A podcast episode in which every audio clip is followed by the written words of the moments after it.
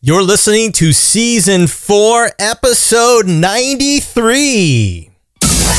Warning. Warning. Religious people may get offended.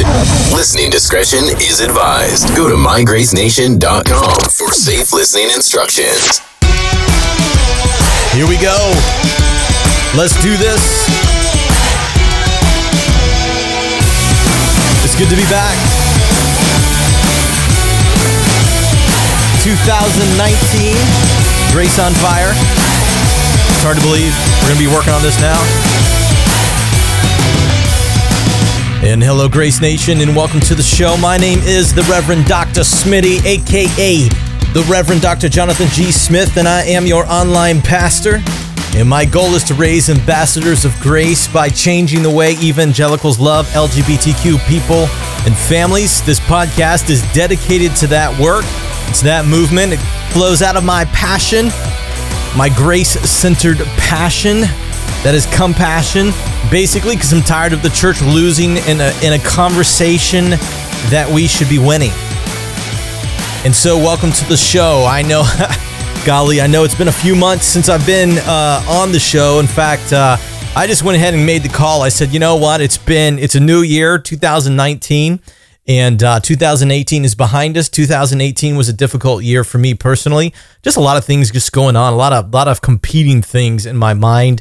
Um, you know, it, it's just, I mean, it's just this life, right? And I'm 42 years old, and a lot of things happening. Uh, the world constantly in change and flux, and uh, life moves on. I'll tell you what, particularly just being a dad with kids, it's just hard. And so if you don't, you're not a dad and you don't have kids, um, please please uh, bear with me as I try to continue this vital work. On today's show, uh, there's basically a couple things that I want to do just to kick off the new year, and that's this. Uh, first of all, um, I want to give you a quick update of what's been happening over the last two months in my life. Uh, I have a, a nice uh, new tip that I want to give you, a new book that I'm reading through. Haven't read through all of it, uh, but it's actually a devotional book, which I love devotional books, and it's been a while since I've actually read uh, any devotional material. So I have a book that I want to give you. And then what I want to do in the, the amount of time that we have today is just break down for you what I'm going to call the three core values of Grace Nation. That is these gospel values that they are really becoming the very centerpiece of my ministry and my work. And so I'm super excited uh, to be getting into the show with you. Thank you so much for listening. I know it's been a while, and uh, let's get the word back out there that we are ready to go and ready uh, to move forward with this work. Here we go.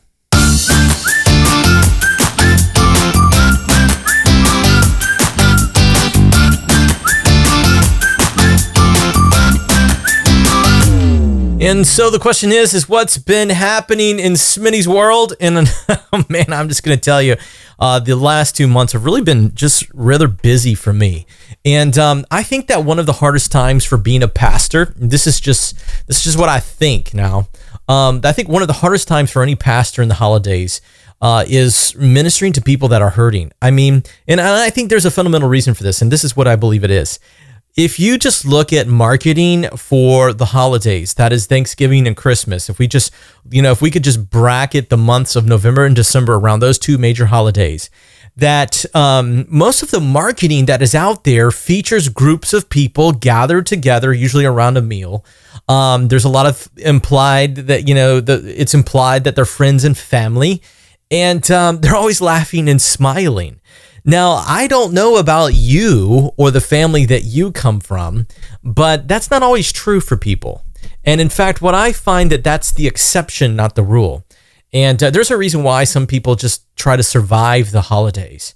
I mean, if you just think about the reality of Thanksgiving and Christmas for just a moment, um, when you see feature groups of people gathered together, you know, what if you don't have a place to go? Um, what if you know, you've been estranged from your family or you just really don't have any family.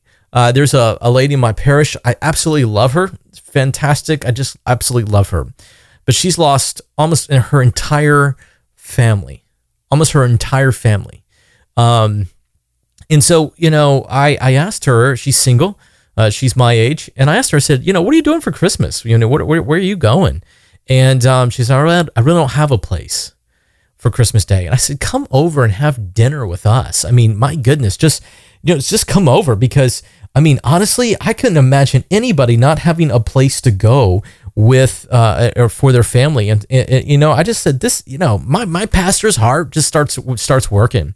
And so I just, um, I said, come on over, you know, and uh, she did. And it, it was really cool. But, you know, not everybody has that.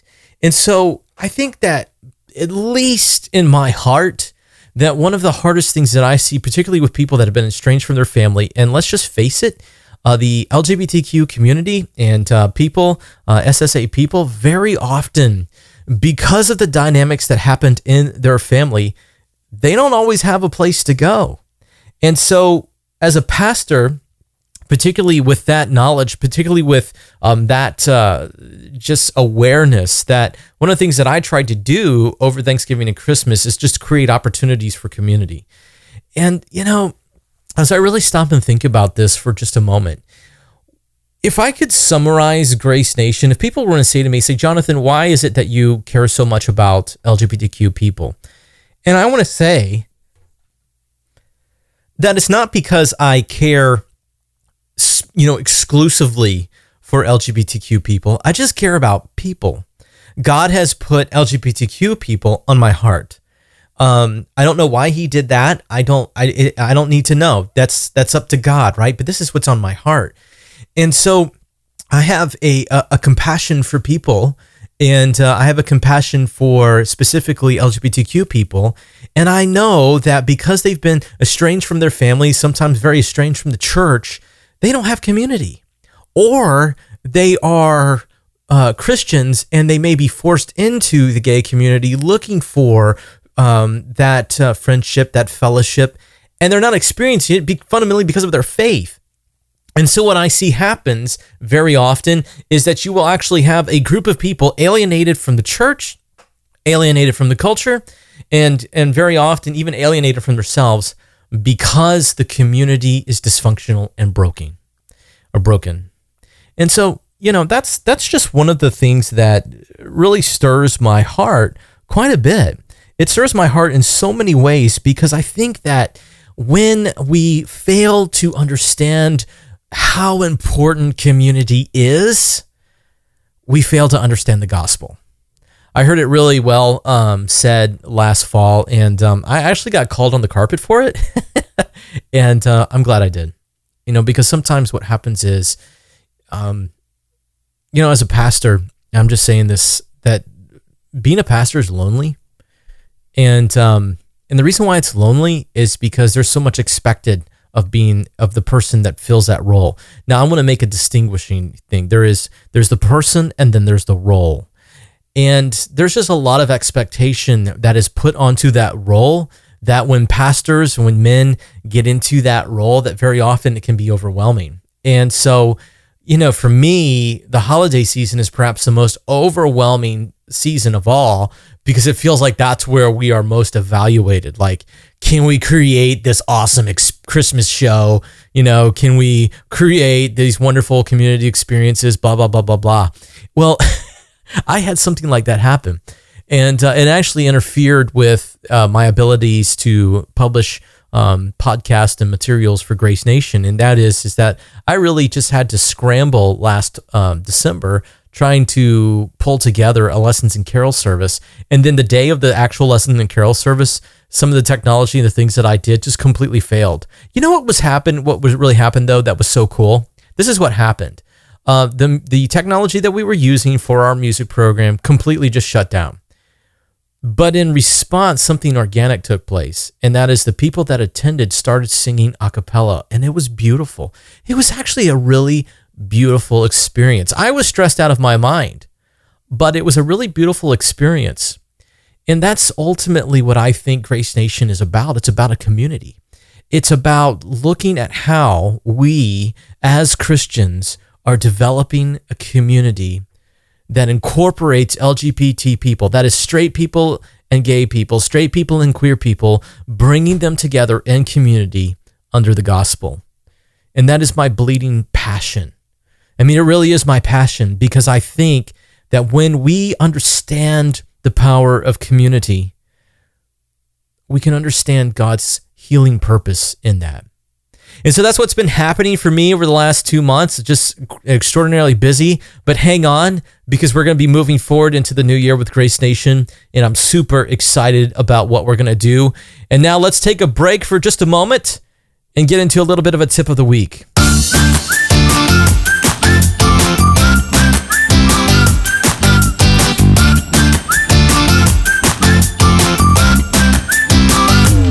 Over the week, over the holidays, I should say, I actually picked up a copy of a book that was given to me. And uh, the name of the book is Real Identity. It's by Thaddeus Barnum. Uh, Thaddeus Barnum is a bishop in my Anglican movement uh, that I'm a part of, and um, he he's he's just he's really an interesting guy. He happens to be um, my personal uh, spiritual director, and uh, I started reading his book, and it really just warmed my heart. He's got a section on here that's called Real Identity. I'm thinking about that. I'll read this to you at some point. I'm not going to do it today, but you can go to Grace Nation, mygracenation.com, and uh, I'll have the link in the show notes of this. But I just want to encourage you this is not a book about sexual identity, this is a book about human identity. And I think that sometimes in conversations about identity that we forget that we're talking about human beings. We're talking about what does it mean to be human? And what uh, Thad does, I think, really just brilliantly is that he just lays it out uh, some great doctrines of what it means to be human. In, uh, and he does this by looking at the book of Genesis. So that is my tip of the week. And now let's move on to part two of this podcast.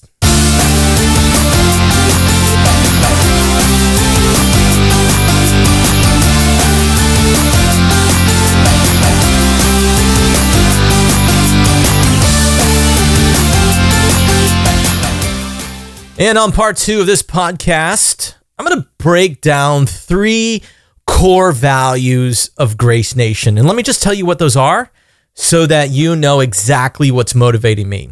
And those three are this compassion, justice, and love. If you really want to know what's, what's really just starting to move me in a very new way, I would say it's those three things.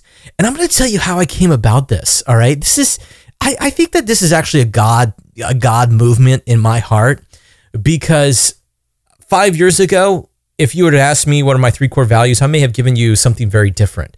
Um, and I may not have been, I may, I may not have even been able to articulate them. But when I began to focus narrowly down on this particular podcast and having to answer the hard question, Jonathan, why are you doing this? My answer started coming down to these three core values. And I really began to read the Bible differently. I began to see God doing something differently in me. And so, what I thought I would do is I would just show you out of the Bible this um, today why and how. Let me. Why is the wrong word? Where these values are coming from. So, uh, over the holidays, one of the big changes that I did at my church, Redeemer Church in Orlando, is um, I uh, switched our translations that we use, our preaching translation, from the English Standard Version to the, um, I think it's called the Christian Standard Bible, and um, it's a, it's a CSB. And you can go to BibleGateway.com. You can find it. it it's a pretty common. It's actually uh, a translation that comes out of Holman Bible Publishers, which is actually a Baptist uh, translator.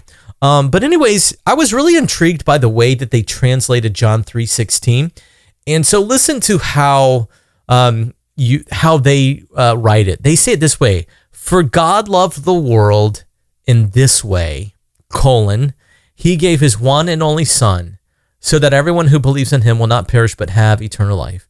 Now, I sort of grew up on the John three sixteen KJV. Version: For God so loveth the world that whosoever believeth in Him should not perish but have eternal life, right, or everlasting life. And I like that translation, nothing wrong. But what I loved about this particular translation was how specific it was. God loved the world in this way He gave His one and only Son. How does God love the world? He loves the world through Jesus. And that's a really awesome statement. It's a very specific statement. And now let me see if we can break these statements down through this lens of compassion, justice, and love. So if we start off with this, for God loved the world. I love that phrase. It, it, it, you know, and it, it really ties in well with um, First John because if you study the Epistle of John, you will find that statement crystal clear, right? Um, that God is love, and uh, so it's it's good in the sense that it tells us and it reminds us, and I think it's very important for gay people as well as straight people to remember. Hey, God loved the world. He didn't love some he didn't love a few. He didn't love um, just a few people, the elect or whatever. God loved the world. God loves the world. And I think that sometimes that we forget how adamant the Bible is for God's love in the world. And that includes all the people. And for evangelicals, particularly, um, I think that if I could criticize us anyways, is sometimes we we will read our systematic theology and that so well God loves the elect. That's not what it says. It doesn't say that God loves the elect. It says that God loved the world. And that includes everybody in the world. And so I think I want to say that very first and foremost that when we say the gospel is based in love, all right, we are we are drawing from what the testimony of the Bible is that God's love is for the world. And so, shame on us when we do things that take away from that love. Love is so critical in these conversations because one of the things that I hear very often uh, from gay people is, well, I don't think that God loves me. Or there's a glass ceiling between me and God's love. And that breaks my heart because the Bible is so adamant about God's love. So we want to, first of all, reestablish the very core attribute of God being love. It goes on and it says that he gave his one and only son. Now, I can't help but look at this phrase and marvel. Now, here's why I have two sons, and I wouldn't give them away for anything because I love them so much. I mean, uh, my wife and I, we panic when our son w- runs out into the street. Um, we panic when we can't find him for more than three minutes and, and we love our sons. We we we can't imagine sharing those sons. We can't imagine our lives without our sons. We love them so much. Sure, they drive me crazy, but I wouldn't share them with anyone. And I think that that's so amazing about what the second phrase of John 3:16 is teaching us. He gave his one and only son. God loved the world and he was motivated to do something. He was motivated to give his one and only son. Why? I want to suggest that it was compassion. Now, it doesn't directly say that out of God's compassion that he gave his only son, but I think that the conclusion that we can find from the testimony of Scripture is that God is a compassionate God, and that it was out of God's compassion for the world that he loved that motivated him to give his one and only son. Now, let's take this a little bit closer and to look at why, all right? Because the second part of that phrase goes like this so that everyone who believes in him will not perish. So, God knew that the world that he loved, all the people in it, gay people and straight people alike, that the world was being motivated or was moving towards perishing, that the world was in great peril that the people that he loved, the object of his affections, that the ones that he was pouring out his love upon, were moving towards danger.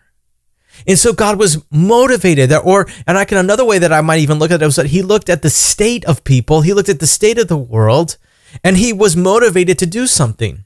So I see in these two phrases, he gave his one and only son, the generosity of God's heart, motivated by the fate that we were facing, that God was moved by compassion.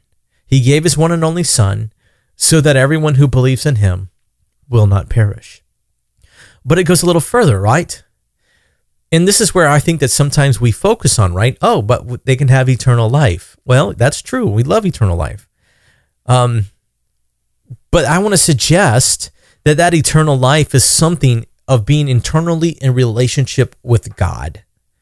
And so the problem was is that people were facing perishing they were facing peril they were facing great danger that if god did not move if god of god's love he did not show compassion that they were facing a fate. What was that fate? Well, the answer is is the justice, right? That I think that, and I'm going to spend the remainder amount of our time today on this. We need to remember that it was the sin of the world, it was the chaos of sin that destroyed the original creation, that uh, that malformed it in so many different ways. And so, therefore, God had to act because of God's justice, right?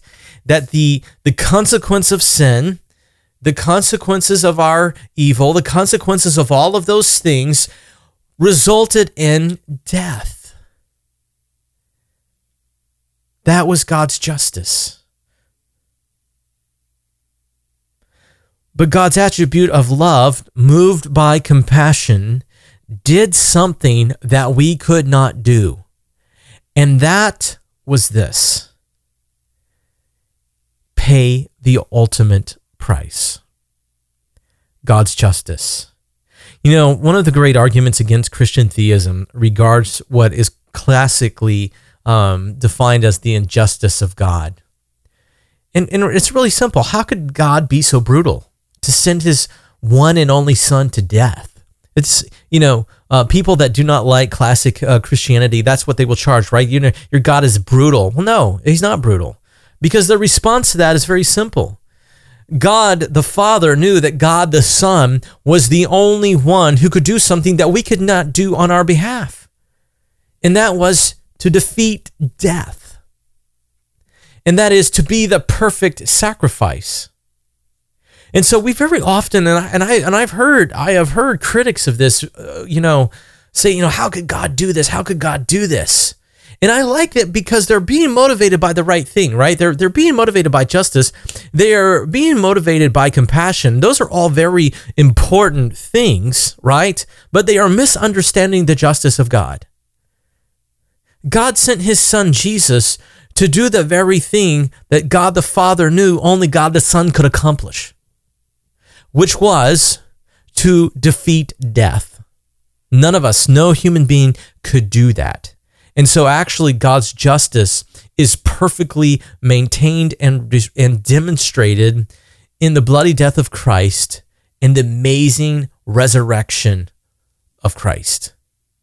You see, when we take away the resurrection of Christ, we cannot understand the crucifixion. It's only through the lens of the resurrection that God makes all things new, that we can understand the incredible resurrection. And now the question is this how does that apply to the church? And the answer, I think, is this He sent Jesus to do something we cannot do for ourselves.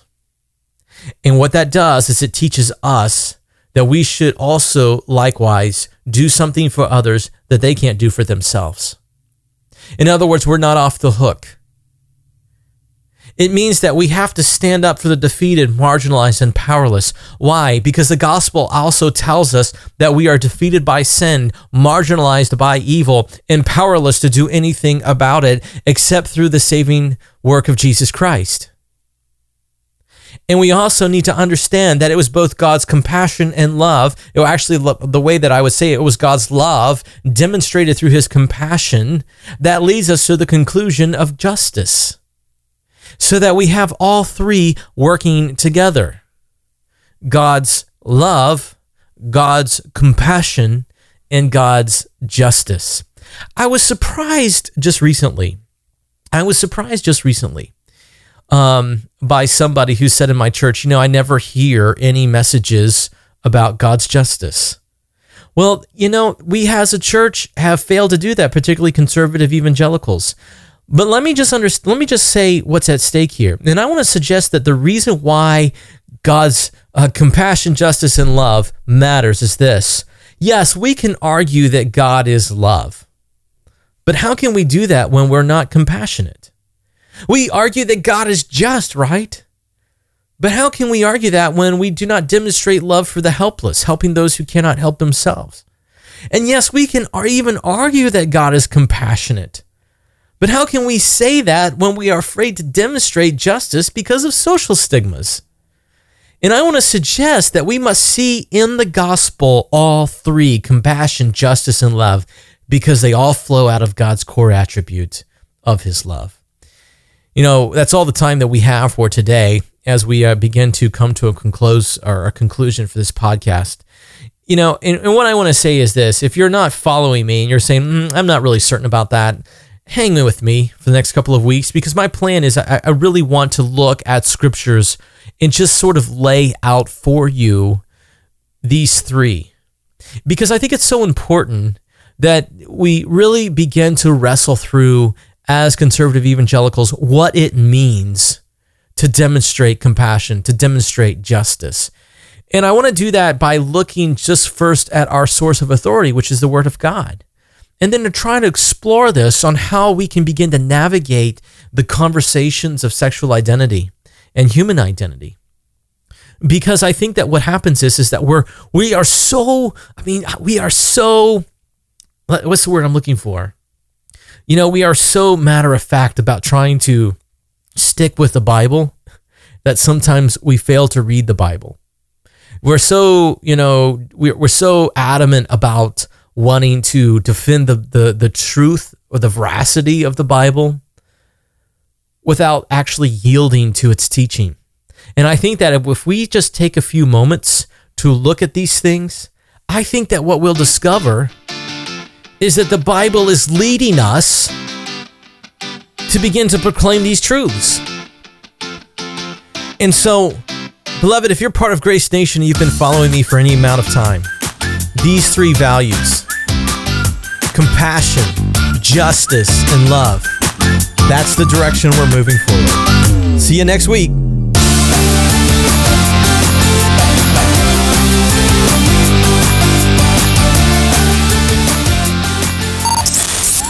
Thank you for listening to Grace on Fire, a Verve creative production.